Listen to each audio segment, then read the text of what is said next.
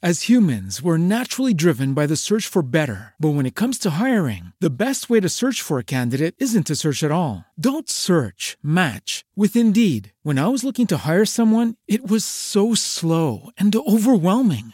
I wish I had used Indeed. If you need to hire, you need Indeed. Indeed is your matching and hiring platform with over 350 million global monthly visitors, according to Indeed data, and a matching engine that helps you find quality candidates fast. Ditch the busy work. Use Indeed for scheduling, screening, and messaging so you can connect with candidates faster. And Indeed doesn't just help you hire faster. 93% of employers agree Indeed delivers the highest quality matches compared to other job sites, according to a recent Indeed survey. And listeners of this show will get a $75 sponsored job credit to get your jobs more visibility at Indeed.com slash podcast. That's Indeed.com slash podcast. Terms and conditions apply. It is Ryan here, and I have a question for you. What do you do when you win? Like, are you a fist pumper? A woohooer, a hand clapper, a high fiver. I kind of like the high five, but if you want to hone in on those winning moves, check out Chumba Casino. At ChumbaCasino.com, choose from hundreds of social casino style games for your chance to redeem serious cash prizes. There are new game releases weekly, plus free daily bonuses. So don't wait. Start having the most fun ever at ChumbaCasino.com. No purchase necessary. Group. Void were prohibited by law. See terms and conditions. 18 plus.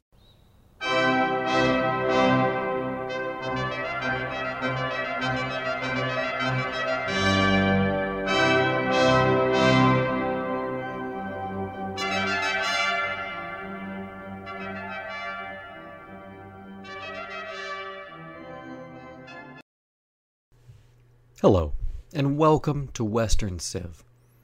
In this last supplemental episode, we will examine the Roman practice of building towns and then take a tour of the empire. The Romans left us many legacies, but perhaps one of their greatest was the Roman urbanization influence, particularly on parts of Western Europe, where such was previously completely unknown. From the very beginning, the Romans were involved in town and city building as a matter of policy. As early as the 4th century BC, the Romans were creating new towns and cities throughout Italy for various resettlement and security purposes. Building towns was also a serious religious matter for the Romans. A ritual furrow would be plowed alongside the Pomerium, or sacred boundary of the town. Of course, there would be other, primarily agricultural ceremonies performed at the same time, linking the new urban area to the land that surrounded it. The Romans laid out their new settlements in a grid like pattern they borrowed from their Greek and Etruscan neighbors. There were two main streets, one running north to south, the Cardo Maximus, another running east to west, the Decumanus Maximus which intersected in the very center of the town.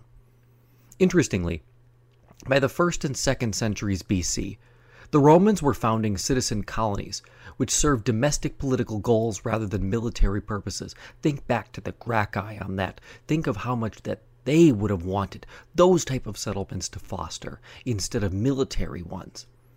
Now, the first consideration when choosing the location for a new colony was the surrounding area, of course. Often this meant more strategic considerations than agricultural or economic ones. Many times these new colonies had to be able to communicate with other nearby cities and towns, perhaps even Rome itself, so roads were constructed at the same time. As the Romans spread increasingly far from their home into North Africa, Spain, for example, their colonies became more and more isolated. Yet, they remained proud bastions of culture, which would serve slowly but surely to attract more locals to the Roman fold. Now, these colonies were generally administered by a local council and a magistrate on the ideals of early Republican Rome. Once the town with its grid pattern was set, the colonist would have to divide up the available farming land.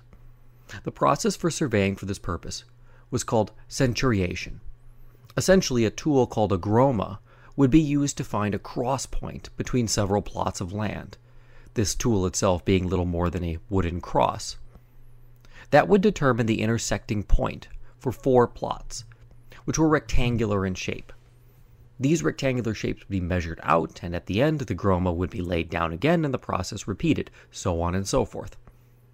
The plots, finally, were then assigned to individual colonists.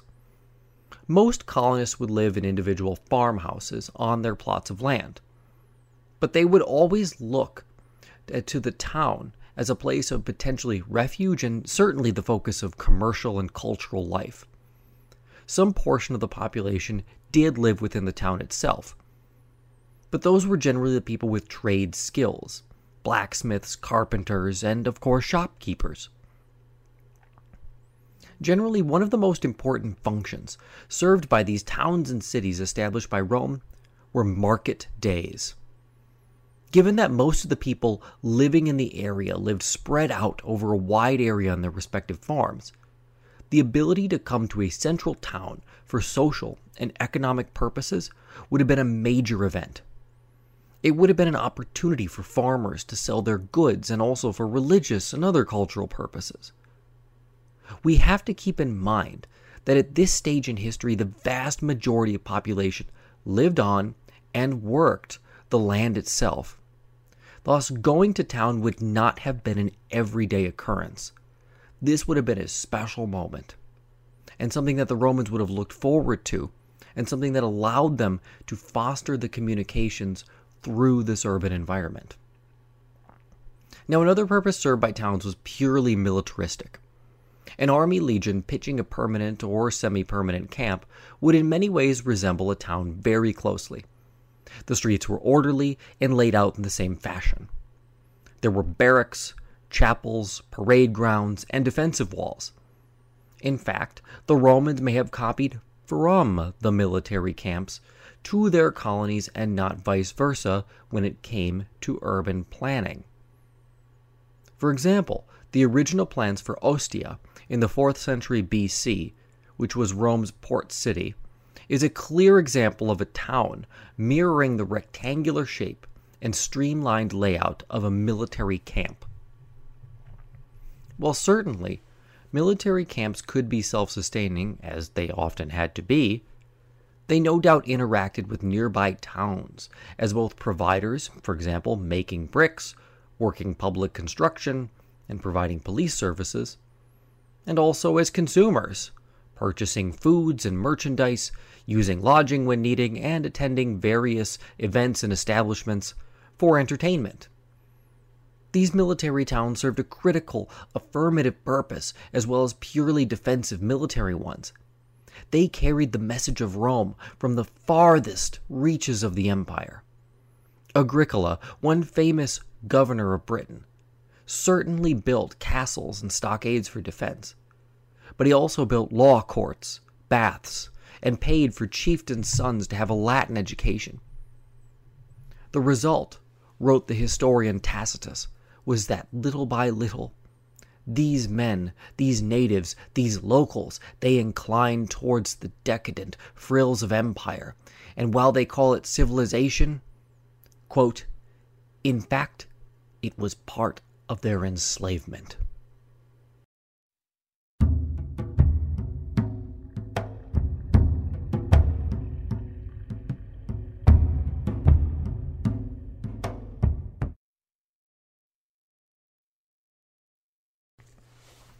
Once subdued by the Romans, the tribes of Italy were organized into what were called praefectura, which were large judicial districts served by prefects, who acted as a sort of circuit judge, though generally only visiting the largest town in the district. These men would generally only deal with the larger issues facing the districts, while day to day administration was left to the locals. These larger districts were organized into more urban communities after the Social War in 90 BC, when Roman citizenship was granted to all the allied communities of Italy. Now, at the end of the Republic and beginning of the Principate, the Romans began encountering a wide range of new settlement patterns, from familiar urban areas of the Greek East to the tribal structures of Gaul, and all the way down to the scattered Berber nomads of North Africa. Thus, towns had to serve a variety of different functions depending on their geographic location. The Romans used their towns in Gaul to encourage an urban lifestyle. Many localities in Gaul early on boasted a bathhouse and amphitheater, even though they had no permanent population whatsoever. Slowly but surely, nonetheless, the tribesmen began to come down from their hill forts and settle in the plains near the urban centers. These urban centers and the Roman roads were often the major ways Rome encouraged urbanization, which, particularly in Gaul, was quite successful. Interestingly, the traffic on the road attracted farmers who would sell their goods to passerbys, and often these roadside shanties would develop into small towns of their own. Sources from the Times report that there were towns about every 7 to 12 miles. These villages were spaced so because they would often serve as relay stations for the cursus publicus, which was the message or mail system of the Roman Empire. Further spaced out were the mansiones, which were spaced at two days' journey by wagon. Neither had a discernible civic structure and were administered by a local businessman who would lease the concession stands from the local authorities that ran the postal service. These were relatively small establishments, which might include an inn, stables for horses, or perhaps a barracks, and for even larger areas, a defensive tower to be used in time of emergency by the local population. Now, as long as we're talking about inns, why don't we take a little trip of our own right now? We have heard in fairly good detail over the last two episodes about the city of Rome. But Rome itself was only a tiny fraction of the empire that stretched from Great Britain all the way to Mesopotamia and the coming of the Roman Empire changed many of these areas in very ways, and very strikingly different ways. Many historians have argued that the coming of Rome helped Western civilization develop. Certainly, hearkening back to the old Monty Python Life of Brian sketch, we cannot ignore that the Romans brought roads, aqueducts, literacy, and sanitation, and, of course, safety. Well, safety once you were in the empire, that is. Don't forget, all the Gauls who had to die for Gaul to be pacified. Do not forget that Spain was a virtual wasteland after playing host to several Roman civil wars.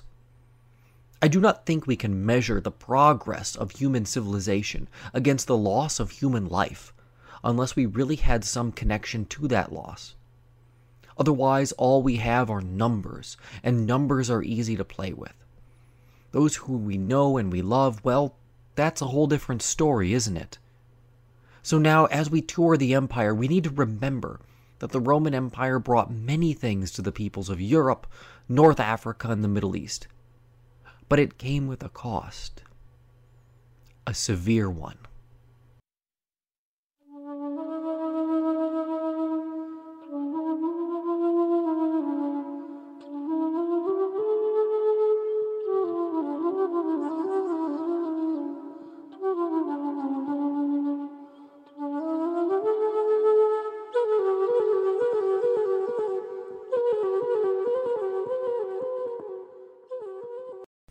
We will start our tour in Italy. It seems odd to me to think of Rome and Italy as different entities, but the Romans would have. Even though Italians had long had citizenship and many other paltry distinctions had ceased to exist, there remained no doubt that many Romans and Italians saw themselves as culturally distinct. For example, we know that for centuries after Roman domination, various cities throughout Italy continued practicing and administering their own laws. Now, there was an upper limit to this practice, but it's nonetheless fascinating to think that you could travel perhaps only 100 miles from Rome and be subject to a different kind of legal code, depending upon the severity of the dispute and who was involved, of course. Particularly in the south, near Campania and Tarentum, modern day Taranto located roughly in the sole of the Italian boot. Greek culture continued to dominate, which makes sense, as this area was originally home to little but Greek colonies. Now, Italy remained a rich place, after all. It was for now immune from direct taxation. Nonetheless, the economy of the peninsula as a whole would gradually decline throughout the Julio Claudian period we are now entering. Why it declined is harder to document. Some argue that the wars of conquest ended during this period until the influx of super cheap slave labor dried up, making the latifundia, those large estates, much less profitable. Yet slavery remained a huge part of the Roman economy, despite the decline in product so the argument holds less sway for me. What makes much more sense is the realization that we are now living in a world that there is very little difference between a Roman living in the Po Valley, for example, and one living in modern day Provence. In other words, the competition was now so much greater that it simply makes sense that Italy's dominance would begin to decline. Italy did remain an important economic player mostly because it would always have the most consistent customer in the empire Rome. As long as the empire's metropolis kept humming, there would be no shortage of wine drinkers or other consumers for the Italian countryside. Interestingly to me, Italy throughout the Julio Claudian period continued to be the primary source of recruits for the army. I say interestingly because, as we've just mentioned, there were many less wars of conquest now. So why would you sign up if you're not going to get some lavish triumph or tons of booty? Well, we'll talk about that in the next few episodes. That being said, the trend reversed itself dramatically by the 2nd century AD. By that time, legionnaires from Italy were actually rare, as the recruiters found way more luck in Gaul and the Balkans, as we'll discuss.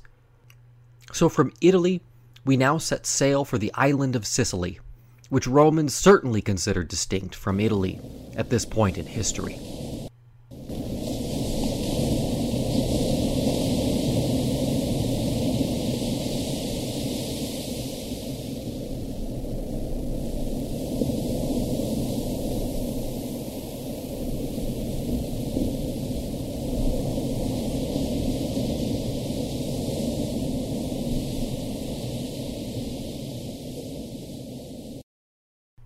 Sicily during the late Republic and early Principate was treated, simply put, as an ATM machine.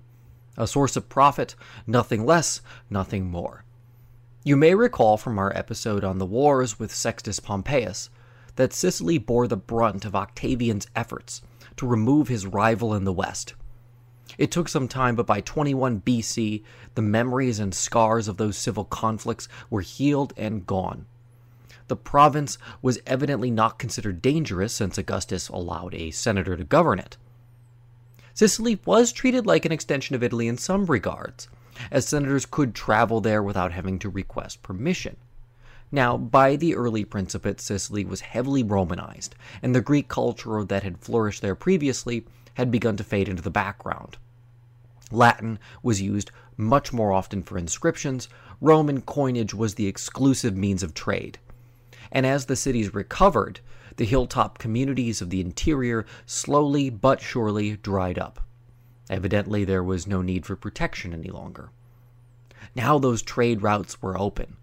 Sicilian grain could flow back to the capital. Indeed, for the next several hundred years, things would be good in Sicily. So let us move on now from this peaceful island to the Iberian Peninsula and see what changes Rome has wrought there.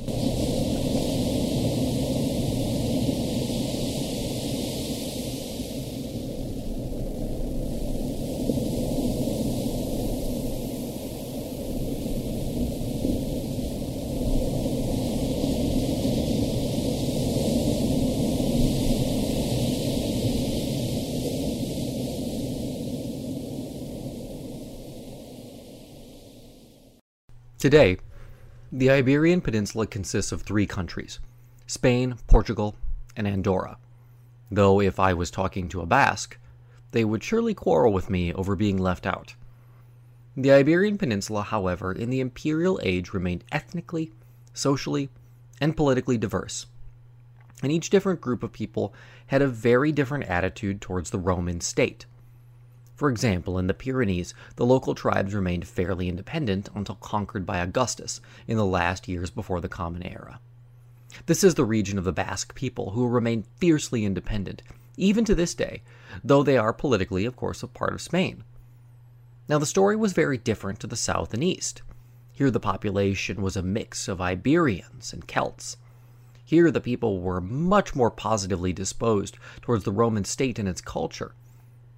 Aiding in this fact was Augustus's decision to populate many cities along the eastern coast of the peninsula with veteran troops during his reign.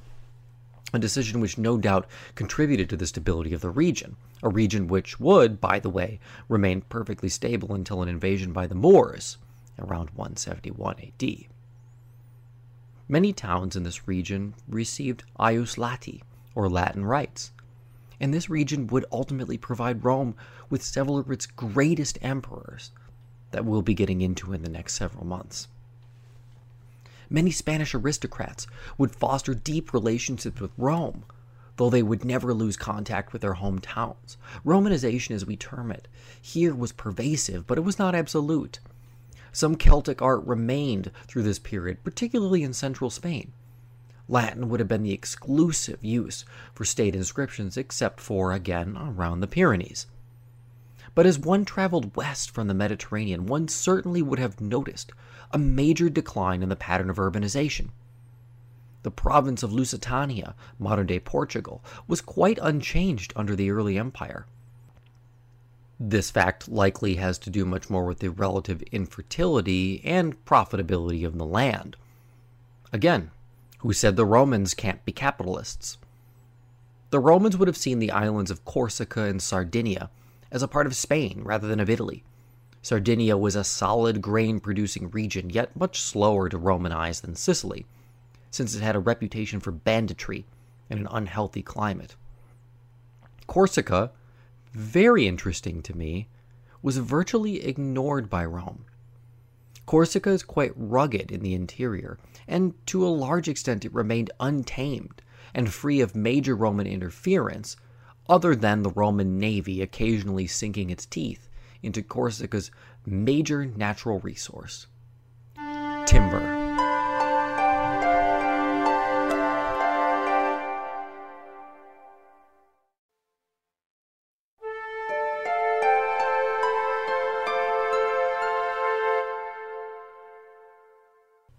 Gaul, a major Roman province.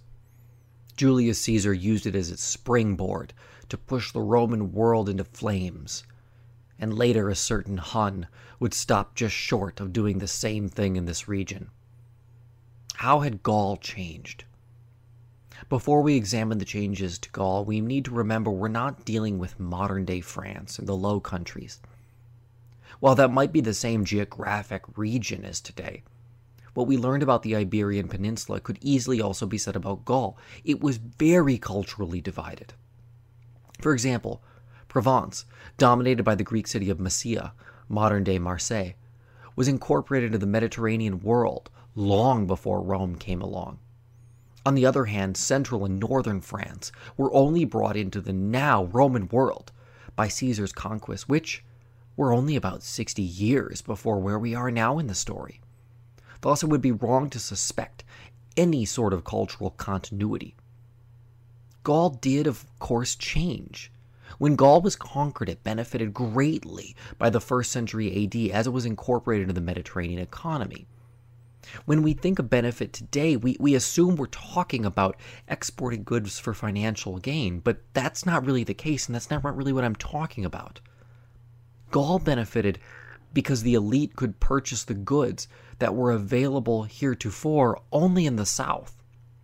Thus, their standard of living rose dramatically, while the standing on the balance of trade remained largely unchanged. Rome divided Gaul into three provinces under Augustus Aquitania in the west, Lugdunensis in central France, and Belgica, where the Netherlands and Belgium are today. Of course, Remember that there was also further Gaul located around Marseille, but Rome saw that region as very distinct. In France, the former native chiefs took on roles like the Roman elite.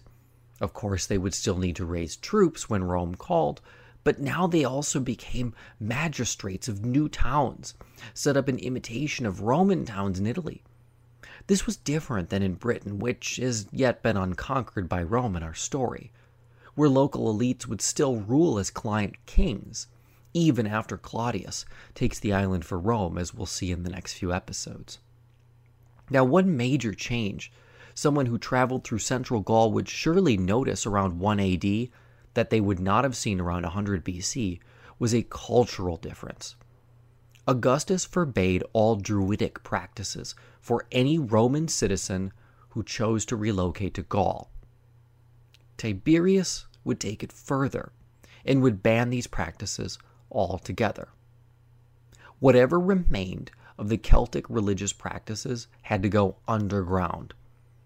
Other than some myths and art forms that would reappear around the 8th century, much of the Celtic culture in this part of the world was gone forever. Now, we have not yet covered the Roman conquest of Britain, but we're going to be there soon, and we're not going to have time for another supplemental, so let's cover Britain right now. Again, there were various tribal peoples living in Britain at the time of the Roman invasion, so we need to be cautious about painting with too broad a brush. Suffice it to say that the Roman approach to Britain was the same as Gaul, and the native response was as equally diverse. Certainly, there were more notable native revolts in Britain, and we will cover the massive revolt led by the warrior Queen Boudicca in due time. Right down to the end of the Principate, there remained pockets of resistance to urban culture in both Britain and Gaul. Those who chose not to associate with Rome generally did not take up armed resistance. Rather, they just went away, perhaps to a forest, perhaps to a hilltop community. And these remained for some time. Of course, one major exception to this trend were the various veteran settlements various emperors would establish which tended to dramatically increase stability. Generally, Gaul exported raw materials and slaves to Rome, which did help its local economy. However, and I, and I want to stress this, a huge boon to the economies of both provincial areas was the fact that they were both military provinces. We're going to talk about this a couple of times in this episode and in other episodes, so pay attention. Now, both provinces remained under the control of the emperors, because both had legions assigned to them, lots of legions, and those men needed camps, they needed supplies, they needed food, and it had to be local. These men also had a steady salary, so they had money to spend, and they were certainly not going to go on a holiday to Rome to spend it. So, in the areas where we find large concentrations of troops, Hadrian's Wall, for example, it should be no surprise we find thriving economies. Yet much of the countryside for both regions would have appeared the same way to many travelers throughout our stories. Governors generally did not interfere with the everyday lives of their people. Most farmsteads were unaffected by the political upheavals of the various years. As usual, these farmers just looked to the skies and to their harvest to determine their lives, just as many people still do today.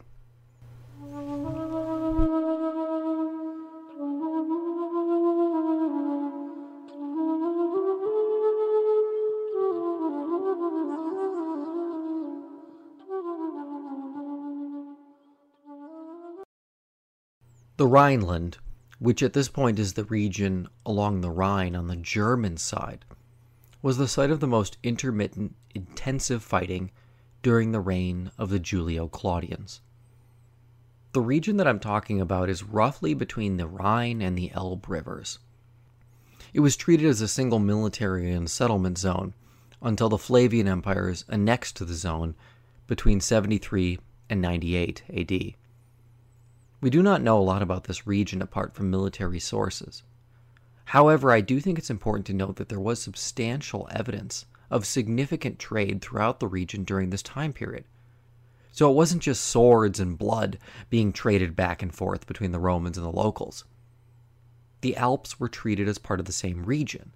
After the conquest of the area around 15 BC, as long as those people ceased their banditry, the Romans required almost nothing of them. And Frankly, there's very little evidence of any substantial change to the area.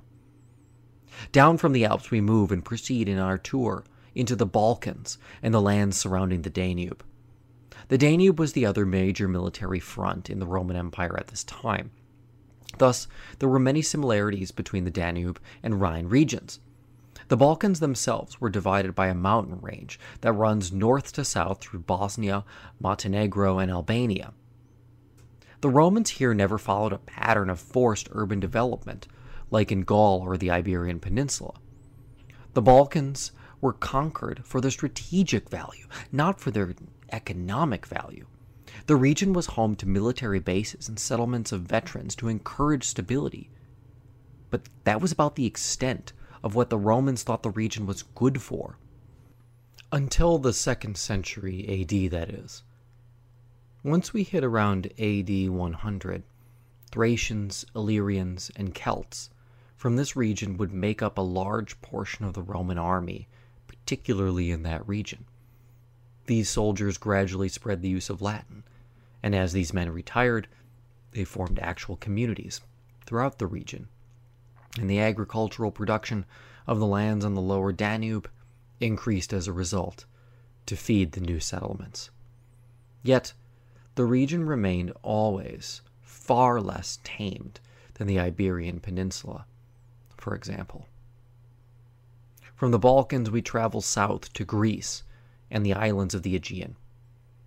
By the middle of the first century BC, all the inhabitants of the Aegean were well accustomed to Roman hegemony. So all this was nothing new by the time Augustus came around, a fact we pointed out several times during the last few episodes. In fact, little changed in Greece as Rome transitioned from republic to principate. No major military forces were garrisoned in this region, nor do we hear about any serious insurrections. Peace, it seems, was taken for granted, though perhaps this was also due to the huge military force on the Danube just several days' march away. Rome actually brought something of an economic recession to Greece which started back with Pompey's conquests in the early to middle 1st century BC. When Pompey consolidated much of the eastern Mediterranean into one economic unit, Greece suddenly found itself unable to compete, as olive oil and wine were available more cheaply as imports than those same goods produced locally. So Roman political stability actually tore the bottom out from the Greek economy, or at least that's one way of looking at it. The Greeks, nonetheless, remained fiercely aware of their cultural history. Ask any Athenian who it was that saved Western civilization, and they would remind you it was Athens who defeated Darius. Of course, they would conveniently forget about Alexander the Great's conquests, or the fact that it was Rome, not Athens, that now protected the East from Parthia, but hey, those are just details, right? Many emperors, as we shall shortly see, were infatuated with Greek culture, so to an extent perhaps Greece was right to trade on its history. It was, after all, just about the only thing it had left.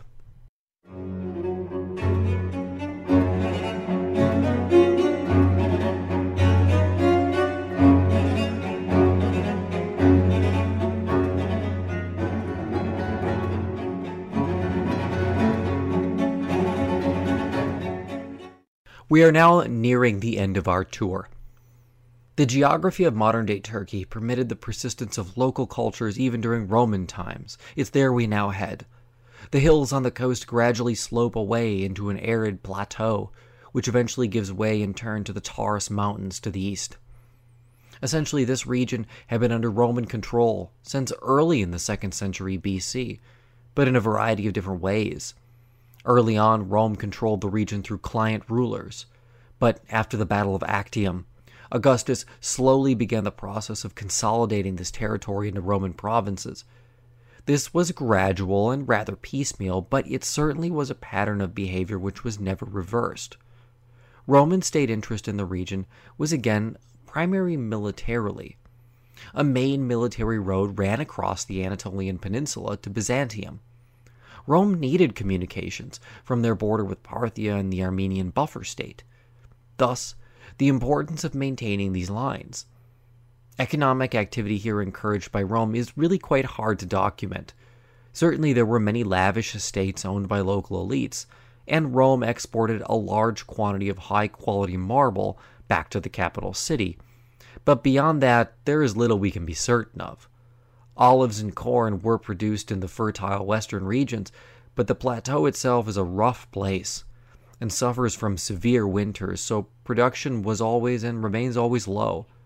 And, well, let's face it, Rome was never that interested in encouraging economic development here anyway. Now we have to ride south through the Cilician gates into the northern Levant. The citizens of the Levant were rather hard to characterize, as summarized here by the historian Josephus. So they, the Jews, went to Seleucia, the most notable city of the region which Seleucus Nicator had founded, whose inhabitants consisted of many Macedonians, a majority of Greeks, and not a few Syrians, holding civic rights. At Seleucia, life is marked by general strife and discord between the Greek and the Syrians, in which the Greeks now have the upper hand. Now, when the Jews came to live in the city, there was continued strife, and the Syrians got the upper hand by coming to terms with the Jews who were adventurous and joined the ranks for the battle with gusto. Josephus. Certainly, the Syrian heartland had a strong Hellenistic culture when Rome showed up, but much of it was urban. And it, what Josephus is talking about there is simply the reality that what we're entering into right now are the old Hellenistic kingdoms. And these are by far and away the, the most cosmopolitan regions of the Roman Empire. But the regions, as we'll talk about when we get to Egypt, that even though they're economically important, because to a large extent in the future they're going to be away from our major military theaters, they don't have as much importance as we move forward. It, at least importance from the perspective of the emperor at the time. They are vital regions, and I'll explain why as we go. But what we need to understand is that there is a lot of diversity in this area. On the steppe, there remained wild tribes. On the coast of Lebanon, there remained Phoenician cities. On the desert fringes, there were Arabs. And throughout the region, there were Jews. Now, so long as all remained peaceful, again, Rome did little to change the status quo. But the most obvious change throughout the imperial period we're talking about now was the gradual shift of the Roman military machine to the east to combat and stand against Parthia. The Romans always perceived Parthia as their major threat. And, you know, we'll continue to see that. Now, Armenia, as you recall, was established as a sort of protectorate, sometimes by Rome, sometimes by Parthia. In other words, a buffer state between these two major world powers. The military had a huge impact on this entire region, but a very different one than along the Danube. This was not a particularly excellent recruiting area for the legions. No, what the legions brought here was money and economic resurgence.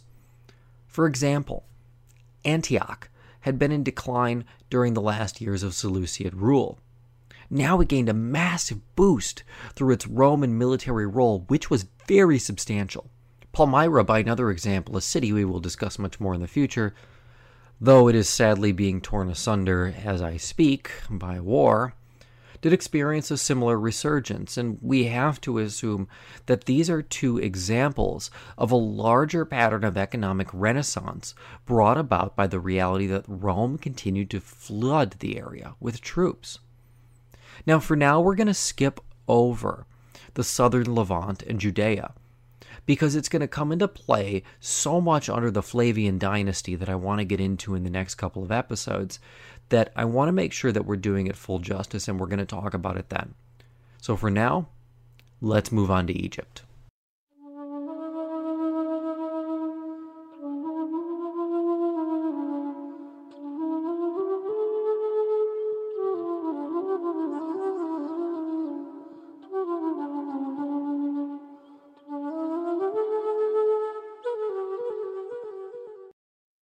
Egypt an ancient and stable civilization. Already the pyramids had stood for thousands of years by the time Augustus annexed the territory after Actium. You know, interestingly, and I did find this very interesting, Despite being a major cereal producer for the region, by which I mean grain, Egypt would actually decline in status under the Romans, only to recover in a huge way when we get to the Byzantine Empire. Now, Augustus continued his if it ain't broke, don't fix it strategy in Egypt. He retained the complex Ptolemaic bureaucracy. He made a few changes, but he used the old terminology, so even those changes were hardly noticed. Only those in Alexandria really felt the change when Rome took over. Mostly this was because Alexandria was not keen on playing second fiddle to anyone, let alone a sprawling, muddy metropolis somewhere out west. Its city council was rendered obsolete. Instead, they got a prefect, and oh, did I forget to mention Augustus despised Egypt personally. Yeah, he really never could forgive Cleopatra, could he? Anyway, the political downgrading of the city essentially led to a persistent anti Roman sentiment, though I should mention that there were few, if any, major revolts. Yet, by and large, life in Egypt continued much as it had for thousands of years, and would continue in the same vein long after the Romans were gone. So that leaves North Africa. Africa was dictated by geography. There were settlements and cities along the fertile western coastal plain, and large indigenous populations to the south, particularly in the semi desert and desert regions.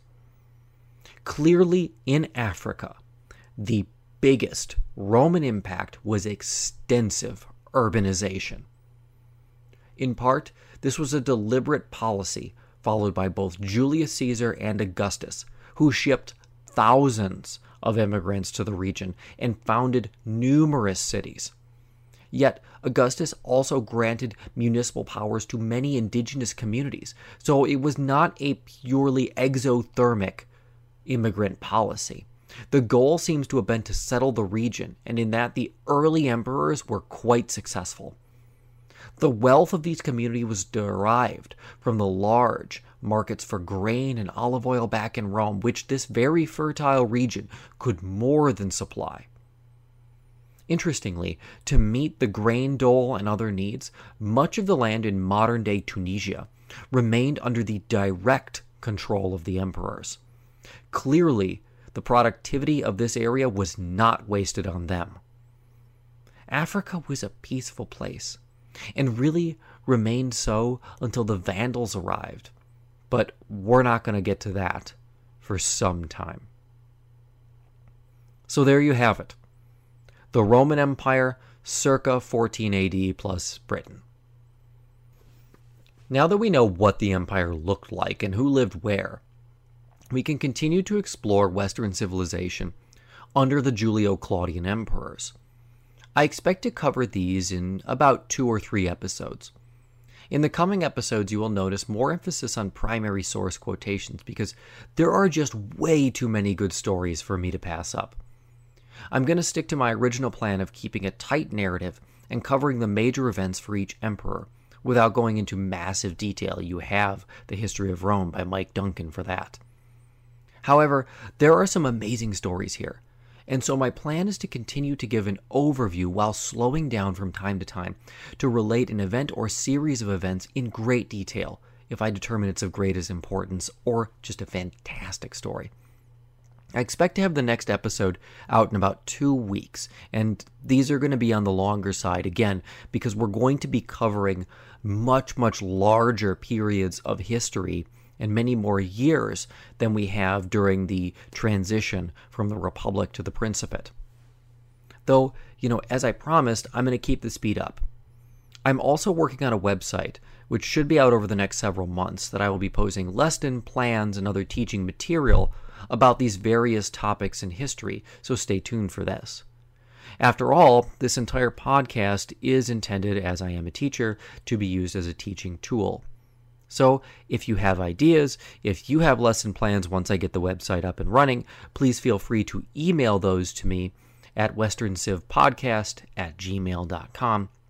That's westerncivpodcast at gmail.com. I will go into greater detail in some of other episodes just at the end of the episode so that we're not detracting from anything, so that everybody has a better sense of exactly what I am trying to accomplish with this and why I started out on this road in the first place hmm, some almost 18 months ago at this point.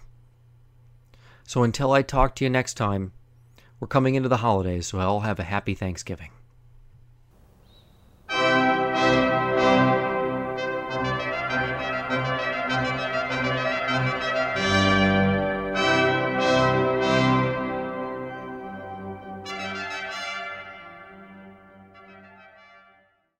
As humans, we're naturally driven by the search for better. But when it comes to hiring, the best way to search for a candidate isn't to search at all. Don't search, match with Indeed. When I was looking to hire someone, it was so slow and overwhelming. I wish I had used Indeed. If you need to hire, you need Indeed. Indeed is your matching and hiring platform with over 350 million global monthly visitors, according to Indeed data, and a matching engine that helps you find quality candidates fast. Ditch the busy work. Use Indeed for scheduling, screening, and messaging so you can connect with candidates faster. And Indeed doesn't just help you hire faster. 93% of employers agree Indeed delivers the highest quality matches compared to other job sites, according to a recent Indeed survey. And listeners of this show will get a $75 sponsored job credit to get your jobs more visibility at Indeed.com slash podcast. That's Indeed.com slash podcast. Terms and conditions apply. Okay, round two. Name something that's not boring. A laundry? Ooh, a book club. Computer solitaire, huh? Ah, oh, sorry, we were looking for Chumba Casino. That's right. ChumbaCasino.com has over 100 casino style games. Join today and play for free for your chance to redeem some serious prizes. ChumbaCasino.com. No purchase necessary. Full prohibited by law. 18 plus terms and conditions apply. See website for details.